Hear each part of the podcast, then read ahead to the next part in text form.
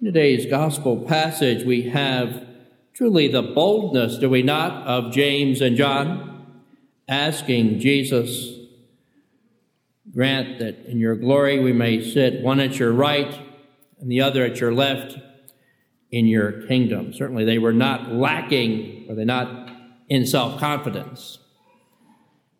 And yet they didn't fully understand, did they, what they were asking? Because Jesus, again, he makes it so inviting. he asks them a question Can you drink the cup that I drink? Or be baptized with the baptism with which I am baptized? Again, particularly from a young man's perspective, that is so inviting that can you drink the cup that I drink or be baptized with the baptism with which I am baptized? He didn't say, Jesus didn't say, Are you willing to die for me?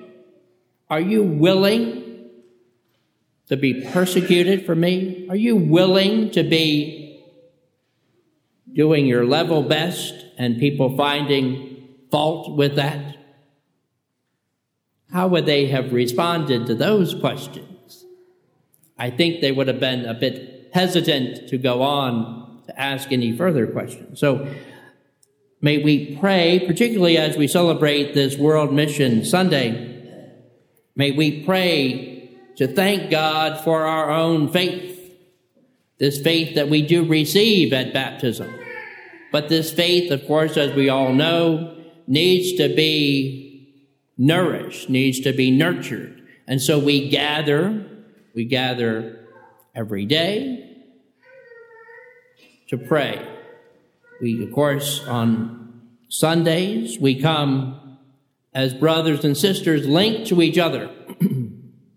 as we just prayed at the start of the Mass with the Confiteor, we prayed at the end of that prayer, I ask my brothers and sisters to pray for me to the Lord our God. Where, of course, we're all in this together. We're linked to each other.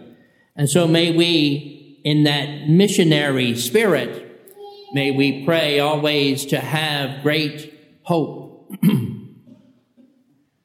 sometimes people, sometimes in my experience as a priest, sometimes sadly, some young people have, have lost hope, lost, there's a hopelessness, a helplessness about them.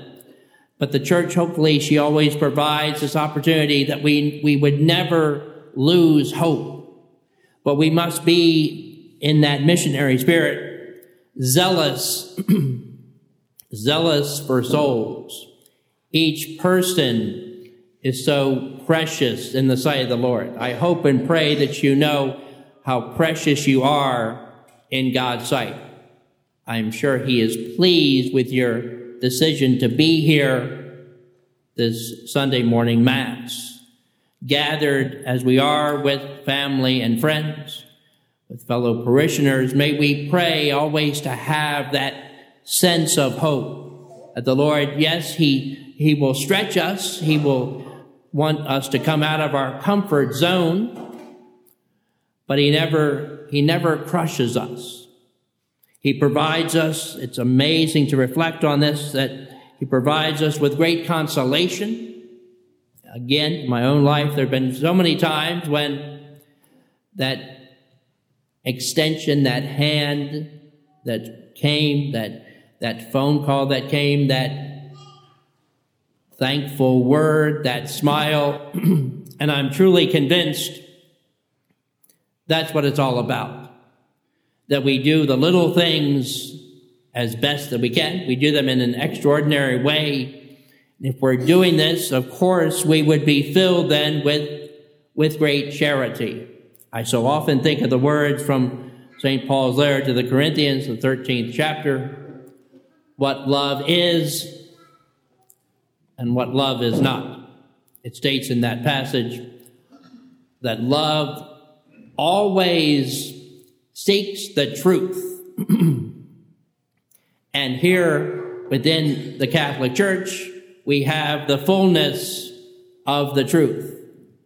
And we have everything, do we not, at our fingertips right here.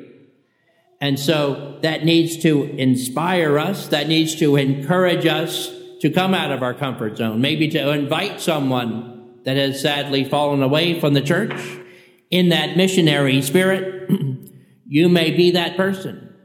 I may be that person. And for all of us, if we're, if we're so consumed with the Lord and we're praying, stated in yesterday's passage in the gospel passage from yesterday's mass and the, the weekday mass, to pray and allow the Holy Spirit to speak through you, that you will be given at that time, you will know what to say.